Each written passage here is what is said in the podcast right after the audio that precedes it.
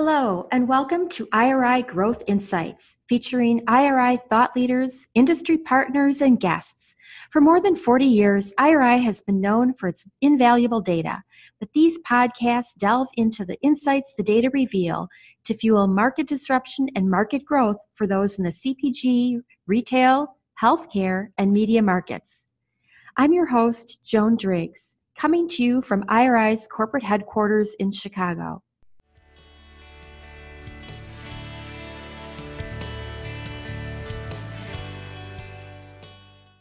Hello, and welcome to Growth Insights Podcast. This is the first episode under our new brand, Circana. IRI and NPD merged to become Circana, the leading advisor on the complexity of consumer behavior. Through unparalleled technology, advanced analytics, cross industry data, and deep expertise, we provide clarity that helps almost 7,000 of the world's leading brands and retailers take action and unlock business growth. We understand more about the complete consumer, the complete store, and the complete wallet so our clients can go beyond the data to apply insights, ignite innovation, meet consumer demand, and outpace the competition. I encourage you to learn more by visiting Circana.com. Today, I'm joined again by the dynamic duo of Jonna Parker, principal of Circana's Fresh Center of Excellence, and valued partner, Anna Marie Roerink, president of 210 Analytics, for another Fresh Pulse episode. Last month, we really talked about the 2023 outlook, but since then, the biggest topic has been that volumes across the store are down. In fact, across total food and beverage, volume is down 4.3%, and that is not something that we have seen before. The numbers probably look a little bit different in some of those fresh departments. So Anna Marie, I'm going to start with you. Please tell us what's going on in some of the fresh departments and what you're seeing with volume and unit declines. Yeah, thanks, Joan. So I have to admit, when I was running uh, the reports for January, my initial thought was, you know, did people overspend in December? You know, happy to be back together maybe spent a little bit more than they should have. Maybe that's why January still had a lot of impact from food leftovers or packed freezers or people just pulling back because of the holiday spending. Um, but February, February wasn't a whole lot different. And you mentioned the percentage down in units and volume. It's really across most department, and it is a scary thing because that is versus year ago. Well, year ago, the volume and units were down too. So Many departments now are looking at 18 to 24 months in a row of volume and unit pressure, uh, which is not something, to my knowledge, we have seen um, in decades. So, that that said, I think there are some interesting examples where we see that if prices come down, it indeed can lead to an increase in demand. For instance, in seafood, we see very favorable uh, crab and lobster prices and in return we see greater volume sales. Um, in fruit we see prices down 3% and we see volume holding.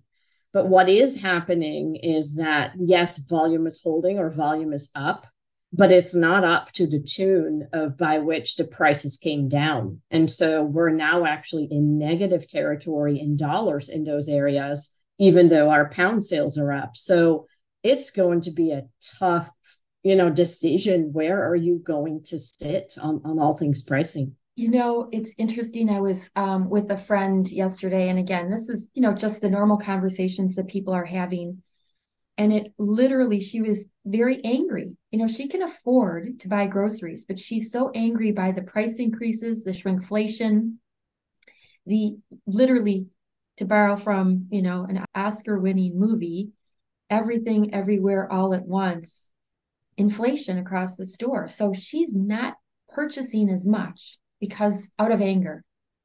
Yeah, no, I I heard it too. I was talking to uh, a lady in DC, and same thing. She's well off, but um, I I think you know her literal words were, you know, I'm just not stupid. I just cannot pay that much. Um, now I will say I've seen so much more understanding by consumers as to what is going on. I think the food retail industry has done a tremendous job in communicating on shelf to say, you know, there are supply chain challenges, so we might be out of stock, or supply chain challenges is prompting these price increases, or avian influenza is causing the price of eggs. And that is not something I had seen in prior years. So I do think this industry has has tried very hard to create that consumer awareness and understanding. I think with that though, there's a perception and a reality. And I feel like the perception, the longer this goes on, the perception becomes even more entrenched as the reality. I think what we're seeing, yes, you have the year over year gaps that we honestly started to see inflation, even though it wasn't national news. Uh, you know, we started to see it in Q4 of 21. So, yes, in many categories like meat, we're now lapping what was inflation you know, perishables, I want to say is o- it, it's only down unit sales by 3%. So we are doing better in the fresh departments from a unit standpoint than center store. But I think this perception coloring all of our behavior. You know, just the last couple weeks, the national news has been absolutely dominated by the bank collapses out west. And to your point, we tried so hard early in the pandemic to bifurcate and see if there was a difference between those who have you know savings versus those who are living paycheck to paycheck and throughout it we saw less of that and more kind of generational and, and attitudinal bifurcation. And I think now that even folks are thinking about their 401k, their stock market, you know, we went from the highest stock market returns during the early days of the pandemic. Those were real material savings that people had that now they don't see in their accounts anymore. So even though that's a rainy day or a farther out retirement piece, that's still then when you stand at the store and you see, gosh, this cheese is now 9.99 a pound and sure I'm only getting a quarter of it, but I'm, I'm kind of tired. I've been splurging on that for a long time. I really feel like the concepts, you know, what we talk about in Top Trends and Fresh this last month was the yin and yang of affordable essential, which is what we're all talking about, right? What is essential to a consumer? They know the price of that. And so when they see those prices fluctuate between store, when they see it fluctuate over time, they know that. But to be honest, what is essential to most American households is not just milk, butter, eggs, right? And so I think the affordable essentials piece and so much of fresh is considered an essential. There are people who know the price of kale at every store that they shop at. There are people who know the price of um, you know, the the muffins that they're buying instead of Starbucks because they're working from home now. And I think the affordable essentials needs to be understood. But then I also think there's this thing called everyday escape and everyday escape has been such a part in terms of food of our society over the last few years. And so I think that is why we saw some deli prepared foods. You know, it's an escape from me to cook from scratch, it's an escape from, you know, in the bakery department. An escape could be a small single slice of pie.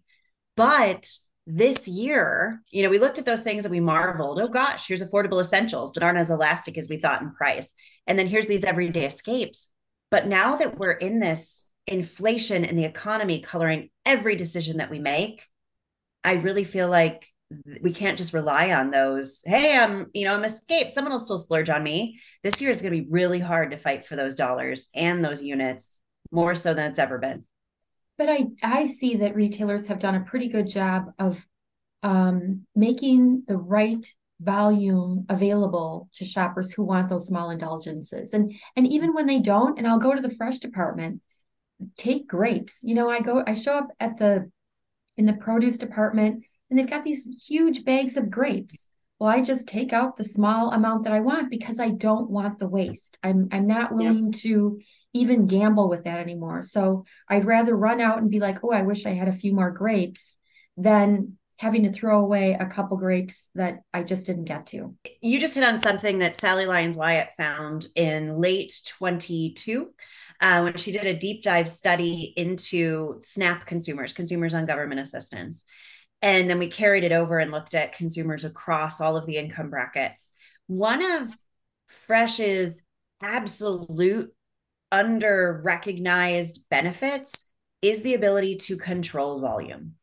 And so one of the insights that we found throughout pandemic era and now well into the inflation is one of the pieces that is so vitally important in the fresh departments is the ability to have multiple sizes. So even in things that are not sold by the counter, the each, like I'm not here to say go put in a ton of bulk bins, but we have found that consumers' ability to control the number of pounds that they can buy of something is not only helpful because of the lack of waste, which is it still remains one of the number one inflation fighting ways. Why we're seeing volume and units contract, dead honest, is people do not want to waste this expensive food. It's not that they don't want to buy it, it's not they don't want to eat it, it's that they don't want to waste it.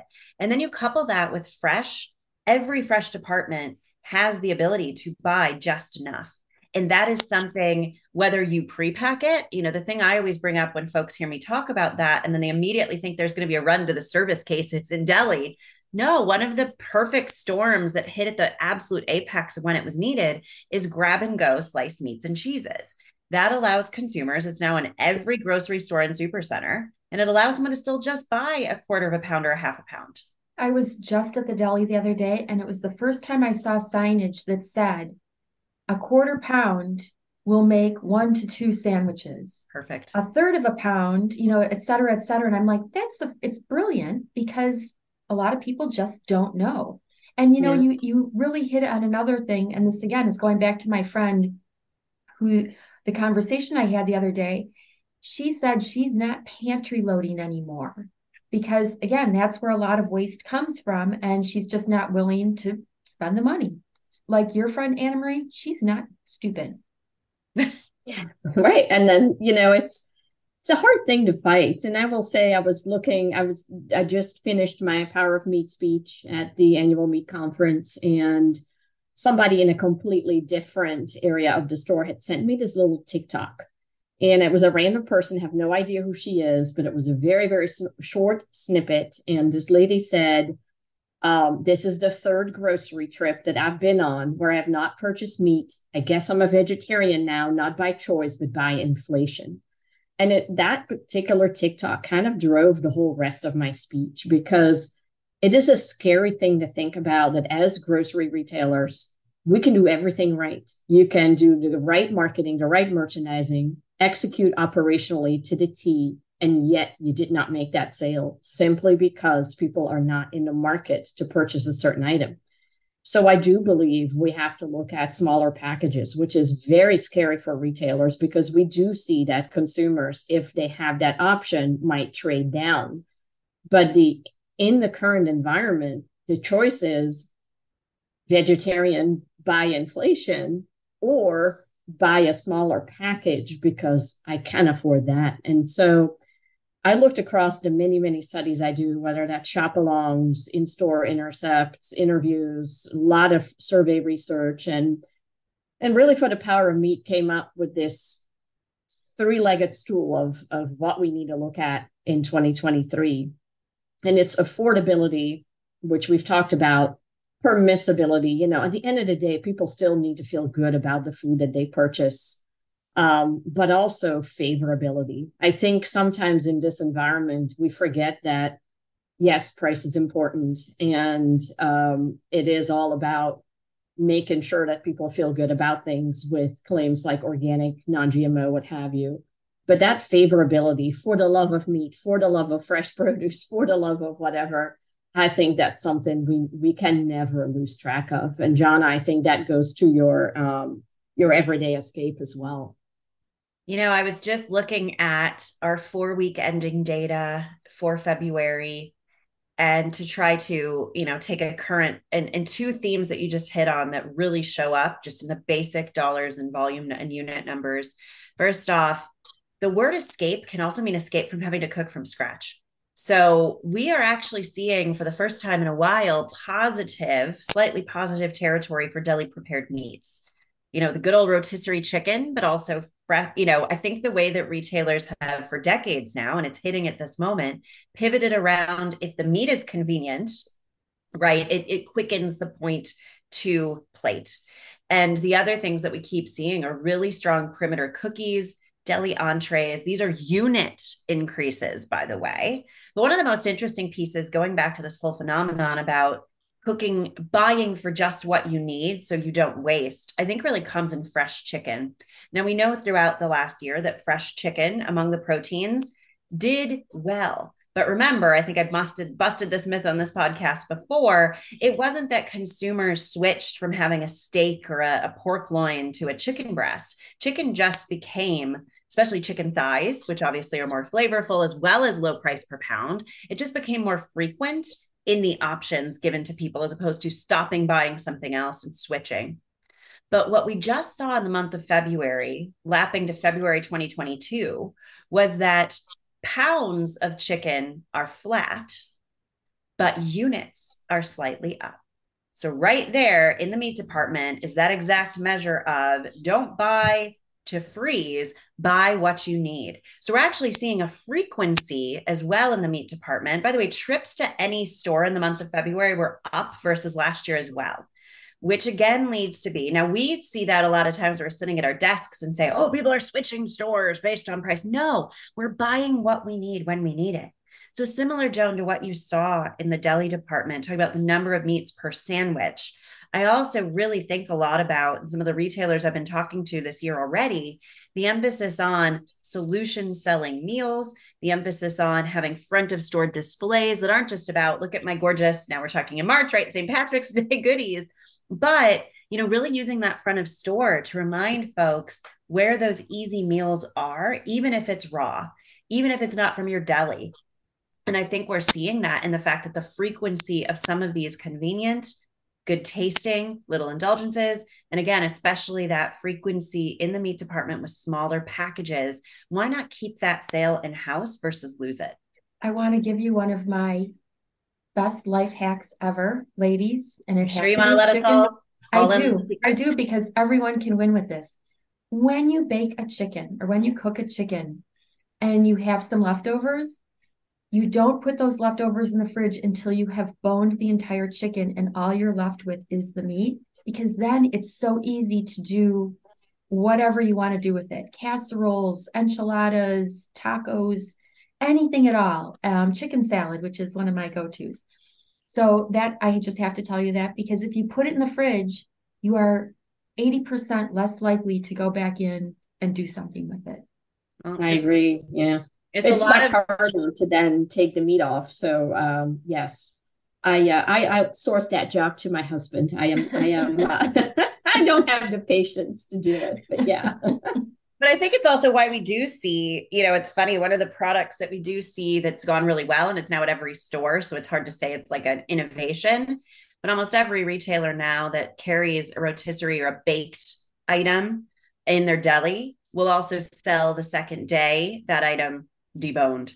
And I think Costco kind of led the way on that for many years. And now we're seeing other retailers do it. But you're right. I mean, honestly, prepared fresh chicken, even in the meat department, has done really, really well. Saving one step, whether it's showing someone how to turn, you know, if a retailer really does want to move some value pack sized um, hot price meats, again, we've talked about this for years in Power of Meat, right, Henry? But the idea of reminding people how to freeze it, how to extend it, how many meals they can get out of it. Because we did the same thing over this past weekend. I had it's spring break here in Phoenix that I had um, my children's friends over and we bought two big packages of chicken breast. And I was kind of, you know, what? But then we baked them all. And now we've literally had chicken everything for the last feeding four teenagers. Chicken everything works really well. You know, so one other topic that I wanted to get to that's similar is around um, pricing and promotions, because, you know, you mentioned, um, Anna Marie, that in the produce area, prices have kind of come down a little bit. You know, there's been some softening, but how much of that is attributed to price reductions and how much of that is just promotion? And give us a little bit of an outlook if you could it really depends on the department. Um, in some cases, we are seeing the supply chain issues resolving a little bit. Uh, labor continues to be an issue in, in several areas, um, but we do see greater availability in many of the commodities out there. Um, we also see the ports clearing a little bit faster. So we simply have a little bit better availability. Now, I say this, of course, amid a lot of the flooding that is happening in California. Um, so we'll have to see how that then affects uh, some of the fresh produce coming out of California in the next couple of weeks and months. Um, but it is absolutely a combination of when more is available, um, prices tend to come down. So that's one thing. Uh, the second thing is yes, we do see greater levels of promotions, uh, but also huge promotional creativity. Um, in the Power Meet, I had several slides just showing kinds of promotions I have never seen before. Like one retailer ran a stacking promotion, they called it, where the discount on the first package was 50 cents. If you bought two, it was a dollar fifty. If you bought three, it was two, that, those kinds of things. So the discount increased by how many you bought. We've seen one day sales, three day sales, happy hour sales. Um, a lot of retailers are not able to run traditional buy one, get one BOGO. So we've seen buy one, get one 40% off, or buy the brand and get a big discount on a private brand. So retailers are doing whatever they need to do to still bring favorable pricing. So I do think in part that is affecting the prices. And then we cannot forget that when you look at February 2023 versus February 2020, which was still pre pandemic, the prices for food and beverages are up 30%. So at a certain point in time, it is logical that we are going to flatten out or perhaps decrease a little bit year on year. But Jonna, to your point, uh, people have not forgotten those old prices um, because, especially in fresh, prices had not inflated for so many years. Like if you think about a pound of bananas, they've been 59 cents for how long? and all of a sudden they start to jump. So there's just certain price points that people have in their heads that are now 30% higher. And, you know, it, it just comes to show in areas like avocados that have flown up and down and up and down. And uh, I actually saw a really, really interesting thing out of England where a retailer showed on shelf um, that the price of beef was down 36% versus the price of per pound of ground beef in uh, November 2022. So they actually made the comparison on shelf because in the mind of the consumer, there's always a lag, right? You don't realize that the, the prices have come down. So I think there's actually some real validity to pointing out in your flyer on social, on shelf, that prices have come down for those areas that have. And imagine the amount of foot traffic that would be captured by that, because I do think there's a yin and yang to promotion as well. You know, one of the biggest trends that we've seen that I've talked about many, many a month now is the concept of price sensitivity. So, how much volume moves when you change a price up or down. Not only is changed from pre pandemic in many fresh categories, it's changing over months. And that's now become a simple metric that we can add to databases. And yet I see very few suppliers and retailers looking at it. And I think it's the key because twofold. One, you know, I'm just looking again at the February release numbers. And again, in the month of February, traditional grocery, where high low pricing and the role of the circular ad and sales are the most predominant in the supply, or I should say, in the all outlet retail chains, um, it's down to 38.9% share of total all outlet for fresh. That is down from, you know, what it was in L52 at 39.5. We're down a whole share point. And again, the reason where it's favoring is places like Mass Supercenter and Club that have everyday low prices on everything. So you yeah. in and you're not, I almost feel like the lack of sales and the up and down of sales feels like a roller coaster ride to consumers. So if you do have pricing that moderates as part of your strategy, how can you message to the consumer that this isn't a game? This will help you with the game, right? We'll put up a sign like that and say, Did you know our meat prices are less than last year? Psychologically, which is at the end of the day what promotion is, it's psychological. And therefore, you could really, if you're going to still use those levers of high and low, understand what's going to have the impact. Because I know Anne Marie, you and I worked on a study last year at a vegetable commodity, and that we found no matter how much we analyze big data, that frankly you could promote that category all you want and it wasn't going to have the major volume lift. And then i yeah. worked with other products that have had major volume impact more so than even pre-pandemic. We have to understand the levers before we pull it and then we have to help the consumer in new ways. You know so here here comes an anna marieism the leaky bucket syndrome what I mean with the leaky bucket syndrome is that we are entering a time period where we have to be very careful about our promotional strategies because when you look at base and incremental, and Jonna, you can talk about that much better than I can, but what I'm seeing in many categories, let's say bacon, is that we see that the base business is down and incremental and you know pouring incremental dollars on base business being down is a dangerous game because you just continue to leak dollars at full retail and you substitute them with dollars where you are substituting a purchase that may have happened anyway. Now, the may is very important here, may not, it may have happened. So, understanding how far you need to discount, when you need to discount, where you need to discount, those are very important because when you're leaking based business, that is a dangerous game in the long run. And so, I think looking deeper than just the overall unit volume dollars and really understanding base business, incremental business, what type of promotion moves the needle in a favorable way. That's what's important. And it is, you know, to kind of wrap it all up. I mean, this is a podcast for Circana. All of those measures, all of that data is now so much, it's it's at our fingertips. The price points on it have come down. And yet I still, you know, when we get into center store and work with some of our largest manufacturers here at Circana, they've analyzed every retailer within an inch of its life. And I think their strategies bear it out at shelf. But in fresh, you know, we we kind of hit this stasis level, this plateau of where we're we're now pulling the category management dollars volume price. We're looking retailer by retailer. You know, we are looking item by item and brand by brand, but the variability in the strategy of base and incremental is essential to analysis. It's not extra, it's not what just the sophisticated do. I think price and knowing the price sensitivity, the variability, and how much of your business is base versus incremental is to me the levers to go back to levers if, if you're sitting here in any part of retailer supply knowing those things is going to be the essential difference maker in the next three years